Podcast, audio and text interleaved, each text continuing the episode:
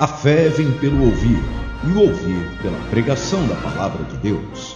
Bem-vindo à Igreja de Nova Vida da Tijuca. Ouça agora a mensagem sagrada trazida pelo servo de Deus, pastor Martinho Lutero Semblano. Eu convido a que os irmãos abram suas Bíblias no livro de Êxodo, capítulo de número 12. E eu gostaria de pregar nessa manhã para as famílias. Eu gostaria de pregar nessa manhã sobre posturas, cinco atitudes, cinco ações que você deve tomar para salvar a sua família. Cinco passos, cinco ações. Amém, queridos? Amém. Êxodo capítulo 12. Eu gostaria de ler apenas o versículo 3 antes de orar. E diz o texto sagrado Falai a toda a congregação de Israel, dizendo: Aos dez dias desse mês, deste mês, cada um tomará para si um cordeiro, segundo a casa dos pais, um cordeiro para cada família. Oremos. Pai amado, em nome do Senhor Jesus, necessito da tua unção, da tua graça e misericórdia para que seja sustentada por ti a palavra que há de ser aqui compartilhada com o teu povo. Eu te peço que esta palavra, Deus, encontre acesso nos corações e gere ações concretas através da vida do teu povo. Para que esta palavra não fique apenas nos corações e nas mentes, não apenas permeie os entendimentos, mas frutifique e produza bons frutos. O que eu te peço, Deus, as tuas bênçãos sobre as famílias desta igreja. Eu te agradeço desde já, em nome de Jesus. Amém e amém. Eu quero falar então sobre cinco famílias que vão ser salvas através de cinco posturas diferentes. Eu não sei o porquê desta mensagem, não sei a quem vai a esta mensagem, mas o que eu sei é que a palavra de Deus, ela subsiste eternamente a palavra de Deus, ela encontra terreno fértil, sempre que encontra terreno fértil, ela produz fruto, e o fruto da palavra de Deus sempre é um bom fruto. A Bíblia, ela de capa a capa, ela traz promessas, porque a Bíblia de capa a capa abençoa. Você pode dizer, ah, mas eu sou um jovem, eu não constituí família ainda. Esta é uma palavra para mim? Sim, esta é palavra para você. Qualquer palavra que sai da boca de Deus é uma palavra para abençoar a sua vida, porque nós cremos que a palavra de Deus, as escrituras sagradas, elas são a palavra divina, essa palavra que criou os céus e a terra, essa palavra que criou o universo, essa palavra que criou tudo, todas as coisas, ela está presente para abençoar vidas. Eu creio que toda a Bíblia ela é revelada por Deus. Eu creio que os dois testamentos, não apenas o Novo ou não apenas o Antigo, são revelados por Deus. Eu creio que os 39 livros do Antigo Testamento são revelados por Deus. Eu creio que os 27 livros do Novo Testamento são revelados por Deus. Eu creio que os 1189 eh, eh, capítulos da Bíblia são revelados por Deus. Eu creio que os 31.102 versículos da Bíblia são revelados por Deus. Eu creio que os 377.693 versículos da Bíblia são revelados por Deus. Eu creio que os 3 milhões 566 mil 480 letras da Bíblia são reveladas por Deus. É por isso que eu prego essa palavra, meus amados irmãos. E o primeiro texto que eu gostaria de trabalhar com os amados irmãos se encontra no livro de Josué. E eu vou dar um temático a vocês, não é o que eu uso de forma habitual, mas Josué, capítulo de número 24. Esse texto me fala muito, é um texto de despedida. Sim, Deuteronômio 34, aliás, Deuteronômio é o livro do Antigo Testamento que vai ser mais citado no Novo Testamento. Deuteronômio, ele 33 livros menciona a palavra de Deus, mas no último não menciona, é o livro, é o capítulo da despedida de Moisés. E em o seu sucessor, no capítulo de número 24 de Josué, ele também está se despedindo do povo. Ele também vai se encontrar com o Senhor. E ali então, no versículo 1, diz: Depois reuniu Josué todas as tribos de Israel em Siquém, e chamou os anciãos de Israel, os seus cabeças, os seus juízes, os seus oficiais, e eles se apresentaram diante do Senhor. E depois então ele fala, no versículo de número 14, a todos estes: Agora, pois, temei ao Senhor e servi-o com integridade e com fidelidade. Deitai fora os deuses aos quais servistes, serviram os vossos pais, atenção nisso, da além do Eufrates e no Egito, e servi ao Senhor. Porém, versículo 15: Se vos parece mal servir ao Senhor, escolhei hoje a quem servais. Se aos deuses a quem serviram os vossos pais, que estavam da além do Eufrates, ou aos deuses dos amorreus, em cuja terra habitais. Eu e minha casa serviremos ao Senhor. Josué é um exemplo para nós, eu volto a dizer isso. Eu quero ser um servo usado por Deus por toda a minha vida. Você não vai ouvir nunca a palavra o pastor Martinho Lutero foi jubilado. Você nunca vai ouvir a palavra o pastor Martinho Lutero se aposentou. Eu quero pregar a palavra de Deus até o meu mais avançar de idade, a minha mais provecta idade. Enquanto eu respirar, eu quero trabalhar para o meu Senhor Jesus, porque eu nasci, fui feito para isso. Você nasceu e foi feito para isso. Não existe aposentadoria no ministério. Não existe jubilamento no ministério. Nós fomos chamados para que, através de nossas ações, pensamentos e palavras, produzamos frutos a Deus e glorifiquemos o nome de Jesus. Josué. Josué, então, ele assume o governo sobre Israel, a condução do povo de Israel à terra prometida. Moisés era morto. Mas o nome de Josué não vai ser escolhido por acaso. Aliás, Josué nem era o nome, era um apelido que ele ganhou. O nome dele era Oséias. Ele ganhou o nome de Josué. É, vocês já sabem, Yoshua, Jesus, Josué é o mesmo nome. Josué significa Salvador. Ele recebe esse nome porque ele vai receber essa alcunha pela visão que ele tem. É um homem que ele está apto e preparado para dizer: sim, eis-me aqui, vamos em frente. Ele vai ser escolhido como um dos doze espias. A Bíblia já diz em Números capítulo 3, versículo 2, que ele era um dos príncipes de sua tribo, era o principal de sua casa. Ele vai ser escolhido para ali trazer o relatório. E ele, junto com Caleb, que significa cão, cachorro, eles vão trazer, e há uma grande, um grande entendimento nisso. O Salvador e o cachorro vão ser os dois elementos. Um dia eu vou pregar sobre isso. Mas nesse momento eu quero falar sobre família. Esse homem, Josué, vai chamar a atenção de Israel pela sua visão. Pela visão de Josué, os gigantes que estavam em Canaã não eram indestrutíveis. Para a visão de Josué, os problemas que o povo enfrentaria não seriam problemas deles, mas problemas de Deus. E graças à postura de Josué e Caleb, Israel prevaleceu e venceu. Jericó foi derrubada, Canaã foi tomada, aliás, tomada a braço forte de Josué. A Bíblia diz, no livro de Josué, que Josué vai enfrentar 31 batalhas, são 31 guerras, são 31 adversários que vão ser destruídos através da ação de Josué. Só que Josué está se despedindo. Josué está acabando sua jornada e peregrinação nesta terra. Josué então convoca toda a sua liderança, os anciãos, os, os chefes, os comandantes. O povo está ali reunido, atento, que reunião vai ser essa? E Josué, então, ele firma uma aliança, e esta é uma das alianças bíblicas. E Josué fala: Olha, eu não sei o que vos parece bem, vocês vão ter que decidir. Eu vou morrer, eu já estou indo, eu já tenho muita idade. Eu não continuarei nessa terra dos viventes em pouco tempo. Vocês podem servir aos deuses que serviram os vossos pais. Vocês podem servir aos amorreus, os deuses amorreus na terra onde nós estamos. O que eu quero dizer para vocês é que eu e minha casa serviremos ao Senhor. Nota aí bene. Uma coisa ele falar assim: eu e minha casa serviremos ao Senhor aos 30 anos de idade. Quando ele tem toda uma trajetória de vida para trazer educação aos seus filhos. Outra coisa é ele saber que vai morrer e vai falar assim: eu e minha casa serviremos não é servimos ou temos servido, é serviremos. Ele aponta para o futuro, sabendo que já vai morrer. Ele traz uma declaração profética sobre sua família. E outro ponto a observar: ele não tem 30 anos, não tem 40, nem 50, tampouco tem 70. Josué, nesse momento, está com 110 anos de idade. Ele está com avançar de idade. E se você notar, se ele tivesse filho com uns 25 anos de idade, o seu filho teria o quê? 85 anos? O seu neto teria o quê? 70 anos de idade, o neto? bisneto, 60, 50 anos de idade.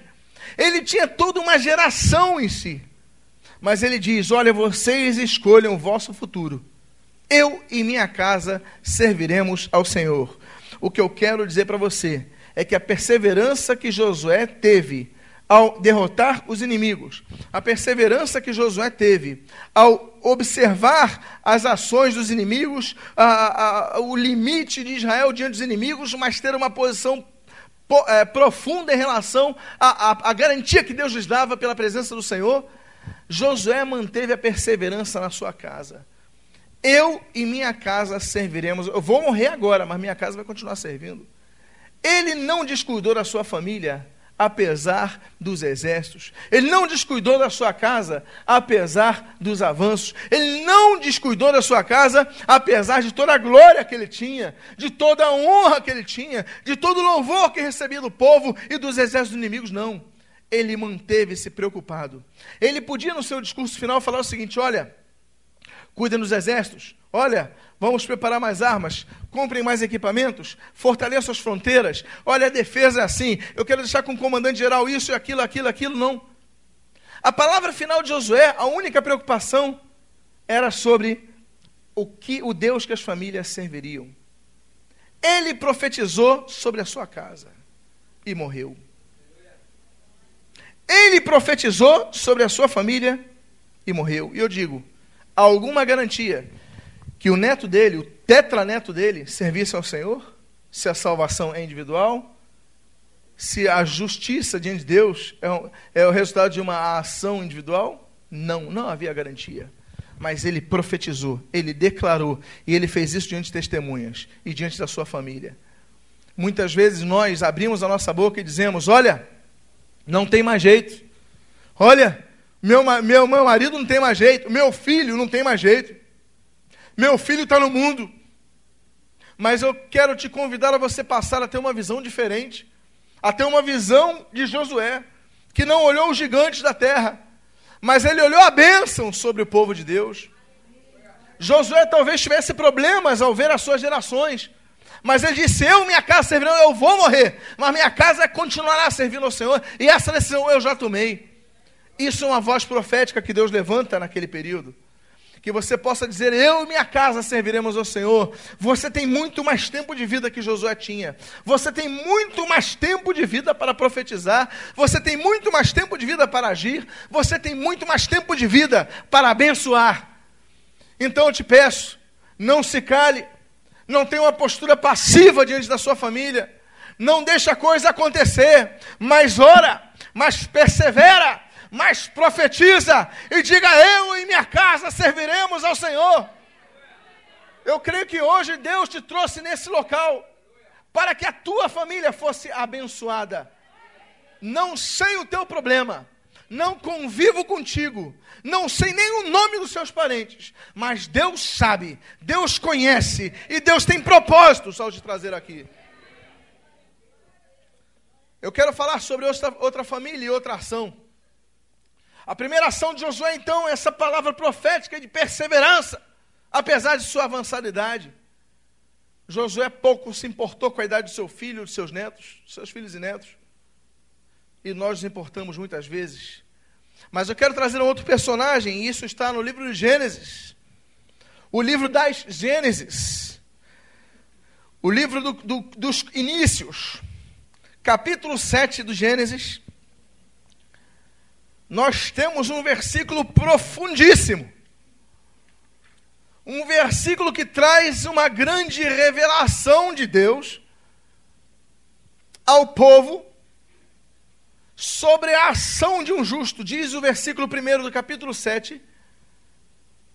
Disse o Senhor a Noé: Entra na arca, tu e toda a tua casa, porque reconheço que a tua família tem sido justa diante de mim no meio desta geração.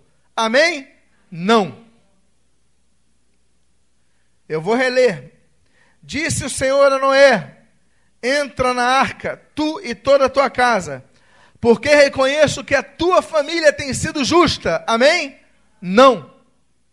Eu vou reler pela última vez e agora vou reler como diz as sagradas letras. Disse o Senhor a Noé: Entra na tua na arca, tu e toda a tua casa, porque reconheço que tens sido justo diante de mim no meio desta geração.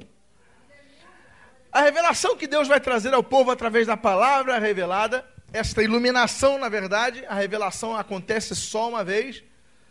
Nós temos três elementos da composição bíblica. Nós temos a inspiração, a revelação e a iluminação.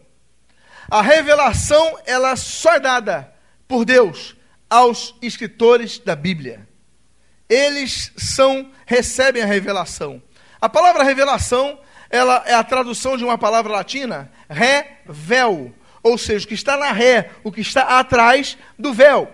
Como se eu tivesse um véu aqui, e nos olhos naturais eu não estou vendo que tem um teclado ali. Tem um véu na minha frente. O revel mostra o que está atrás dessa cortina, desse véu.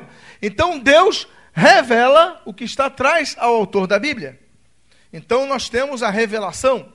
Nós temos a inspiração.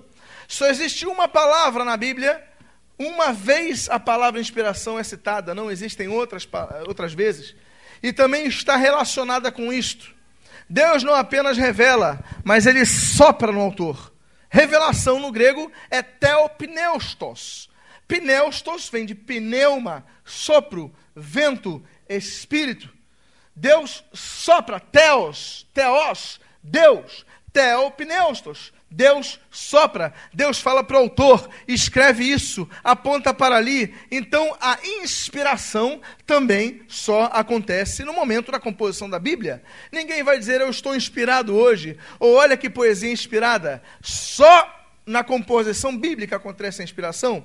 E a terceira fase da bênção da palavra divina sobre as nossas vidas é a iluminação. E a iluminação do texto revelado ao autor através da inspiração divina, ela acontece pela ação do Espírito Santo que nos ilumina a palavra. Ela ilumina, ela é a lâmpada para os nossos pés, é a luz para o nosso caminho. Então o que nós oramos sempre é Deus, ilumina o teu texto para que eu leia, porque se eu leio, como homem natural, eu vou ficar enjoado ao ler essa palavra, eu vou ficar cansado ao ler essas genealogias, eu vou ficar é, com dor de cabeça, não tenho costume de ler. Isso são, são, são está obscuro para o meu entendimento, mas quando vem a iluminação de Deus, você começa a perceber: Deus está falando comigo, essa palavra me abençoa, essa palavra me fortalece, essa palavra me renova. Isso não é mais letra sobre papel, isto é a voz de Deus falando na minha vida.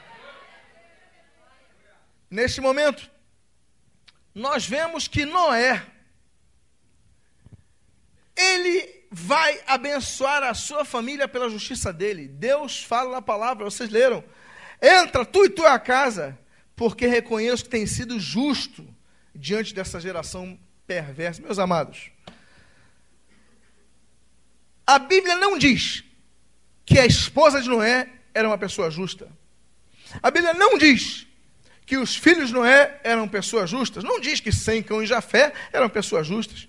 Nem diz que as esposas destes eram pessoas justas. A Bíblia diz que pela justiça de Noé, a sua família foi abençoada. O que eu quero dizer para você nessa, nessa manhã é que existem promessas que estão guardadas e escondidas e que devem ser observadas e pedidas a Deus. Deus, lembra-te da tua promessa. Elas estão ali. Meus amados, são 3.753 promessas na Bíblia. São muitas as promessas. Estão guardadas. E por não conhecermos, não pedimos.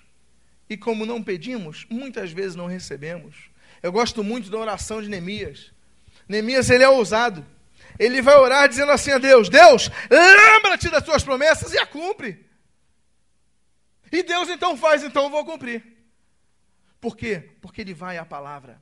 É por isso que Jesus, lá em Mateus capítulo 22, versículo 29, ele fala o seguinte: Olha, errais, porque não conheceis a Escritura. As Escrituras nem o poder de Deus. O povo erra, não é por, é por falta do conhecimento. Aqui Noé está salvando a sua família porque ele foi fiel a Deus. Deus olhou a fidelidade de Noé. Meus amados, a minha oração é que através da sua vida Deus possa ter misericórdia da sua família. É que através da sua justiça, Deus tem misericórdia da sua geração. São aquelas orações que o pai faz para o filho, faz para o filho, a mãe faz para os filhos.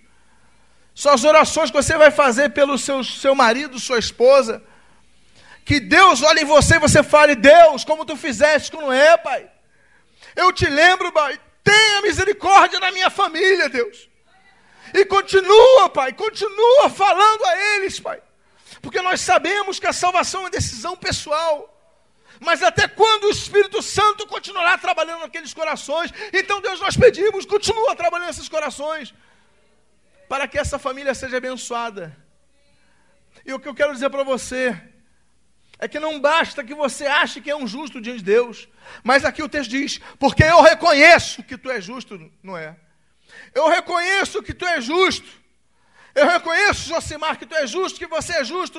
Clóvis, Gustavo, Alain, Eda, eu reconheço que tu és justo. Penha, Mônica, eu reconheço a tua justiça. Que a misericórdia de Deus continue sobre a sua família. Há uma terceira família que vai ser abençoada. A primeira família foi pela perseverança de Josué, pela visão profética que esse homem tinha, de ser bênção para as suas gerações seguintes, e não apenas para ele. A segunda é através da atitude justa de um homem, que num período que dizem que é o período antes da graça, ele tem um exemplo de fé. Não, Deus fala: constrói a arca que eu vou fazer chover. Não havia chovido na terra até então. Nunca choveram na terra. A terra era regada através de outras formas. Mas ele constrói a arca. E Deus salva a família. Agora eu quero mostrar um exemplo de outra família que vai ser salva através de uma postura. Atos, capítulo de número 16.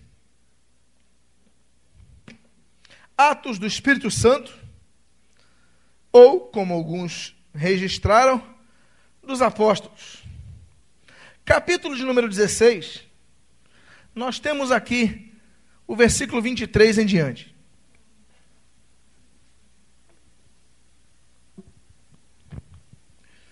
Paulo e Silas foram presos, e diz o texto do 23 ao 34. E depois de lhes darem muitos açoites, os lançaram no cárcere, ordenando ao carcereiro que os guardasse com toda a segurança. Este, recebendo tal ordem, levou-os para o cárcere interior e lhes prendeu os pés no tronco. Por volta da meia-noite, Paulo e Silas oravam e cantavam louvores a Deus, e os demais companheiros da prisão, de prisão escutavam. De repente, Sobreveio tamanho terremoto que sacudiu os alicerces da prisão. Abriram-se as portas e soltaram-se as cadeias de todos. O carcereiro despertou do sono e, vendo abertas as portas do cárcere, puxando da espada, ia suicidar-se, supondo que os presos tivessem fugido. Mas Paulo brandou em alta voz: Não te faças nenhum mal, que todos aqui estamos. Então, o carcereiro, tendo pedido uma luz, entrou precipitadamente e, trêmulo, prostrou-se diante de Paulo e Silas. Depois, trazendo-os para fora, disse: Senhores, que devo fazer para que seja salvo? Responderam-lhe: Crê no Senhor Jesus Cristo, e serás salvo o quê? Olha aqui. O mesmo exemplo de Noé. Crê. Ele não falou creiam. Ele falou crê. Singular. Crê no Senhor Jesus Cristo. E será salvo você tu e tua casa. E o texto continua dizendo, versículo 32: Lhe pregaram a palavra de Deus e a todos os de sua casa. E naquela mesma hora da noite, cuidando deles, lavou-lhes os vergões dos açoites. A seguir, ele foi batizado e todos os seus. Então, levando-os para a sua própria casa, lhes pôs a mesa. Que coisa linda! Que simbolismo temos aqui. E com todos os seus manifestava grande alegria por terem crido em Deus. Houve uma palavra profética antes, porque o texto, a história e o registro, eles mostram que a família ouviu a palavra, a família aceitou a palavra e a família foi batizada. O registro é claro, houve conversão na família. Mas o que eu quero colocar para vocês é que antes da família ouvir a palavra, Antes da família conhecer a palavra e antes da família aceitar a pregação da palavra de Deus, o querigma, antes disso, Paulo lhes disse: crê no Senhor Jesus Cristo e será salvo tu e tua casa. Que é isso? Profecia. E esse homem aceita a profecia. Tem muita palavra lançada de púlpito, que é bênção que está sendo derramada, e tem muita gente que não recebe essa palavra, porque tem o coração incrédulo, ou tem os seus olhos e ouvidos desleixados, ou está disperso pelos cuidados deste mundo está disperso por causa das contas, está disperso por causa do tempo, está disperso por causa dos relacionamentos, mas a palavra está sendo derramada. Aquele homem recebeu a palavra no dia mais terrível que vivenciara. Estava desesperado a tal ponto que ia matar-se. Paulo intervém e diga: pare! Pare! Estamos todos aqui. Então ele diz: crê, carcereiro crê no Senhor Jesus Cristo, esse que nós pregamos, motivo pelo qual estamos presos. Sim, crê, crê no Senhor Jesus Cristo, este a quem temos louvado a madrugada inteira, à meia-noite. Estamos louvando quando abrimos essas cadeias. Sim, crê, crê nesse Senhor Jesus Cristo. E olha, quando você crê, eu quero dizer uma coisa: essa bênção chegará à tua casa. Crê no Senhor Jesus Cristo e será salvo tu e tua casa. E esse homem então começa a receber a palavra, aceita com fé no seu coração e parte para ação. O que, que ele vai fazer? Vai levar os apóstolos aonde? À sua casa. Ele falou: Eu creio nessa palavra, eu aceito nessa palavra, agora cabe a mim agir.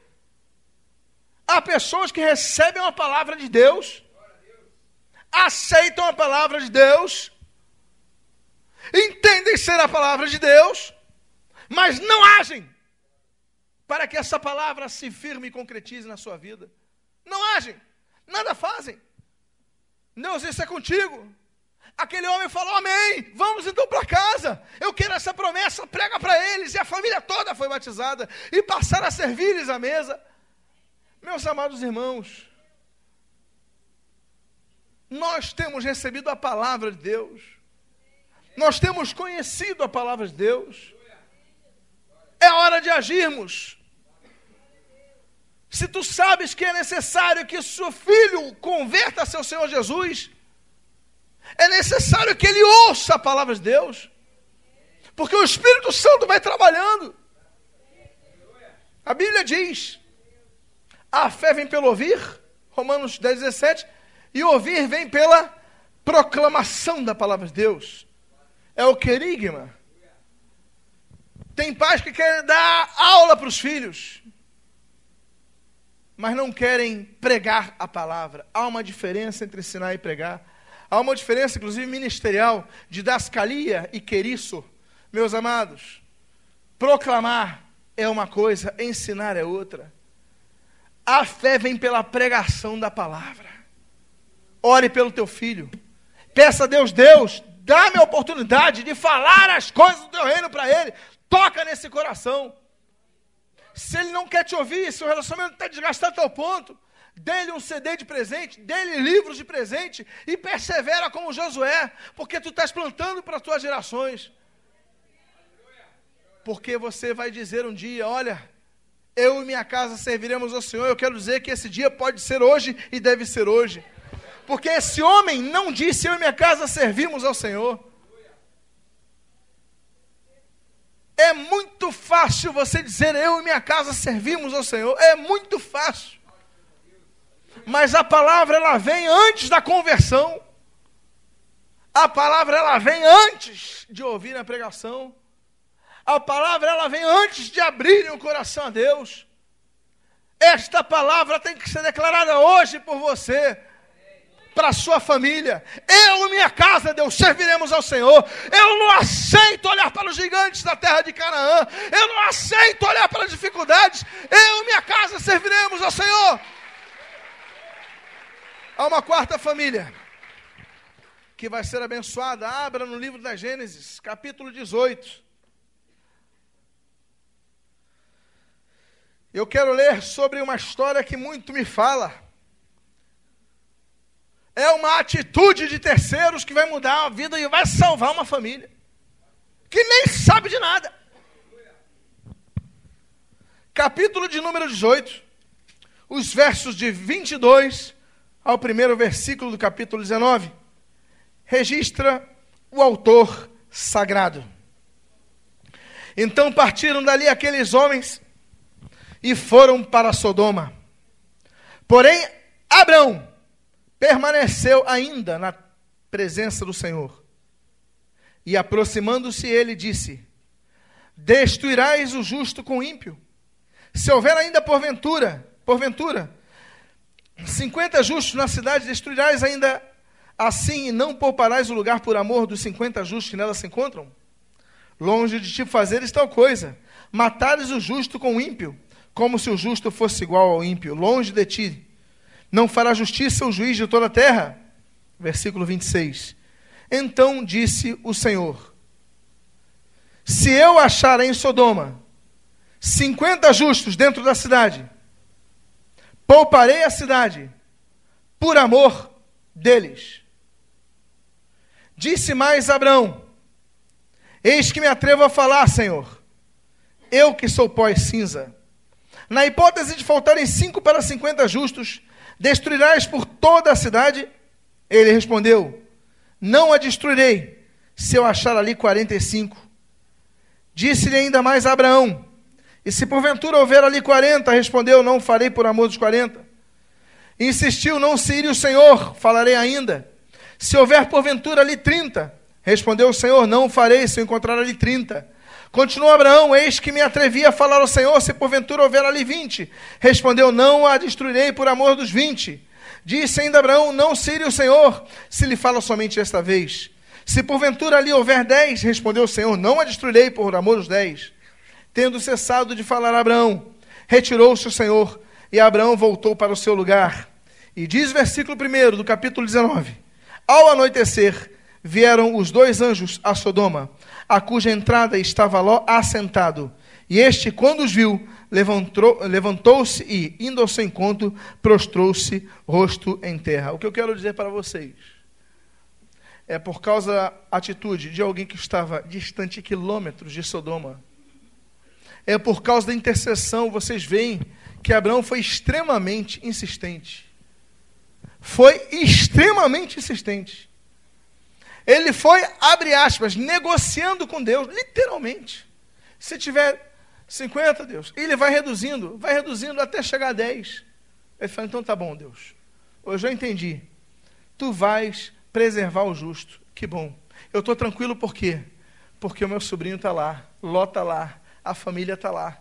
Então vão ser preservados por ti.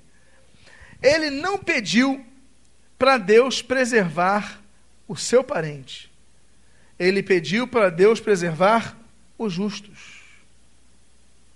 Ele fez uma oração diferente.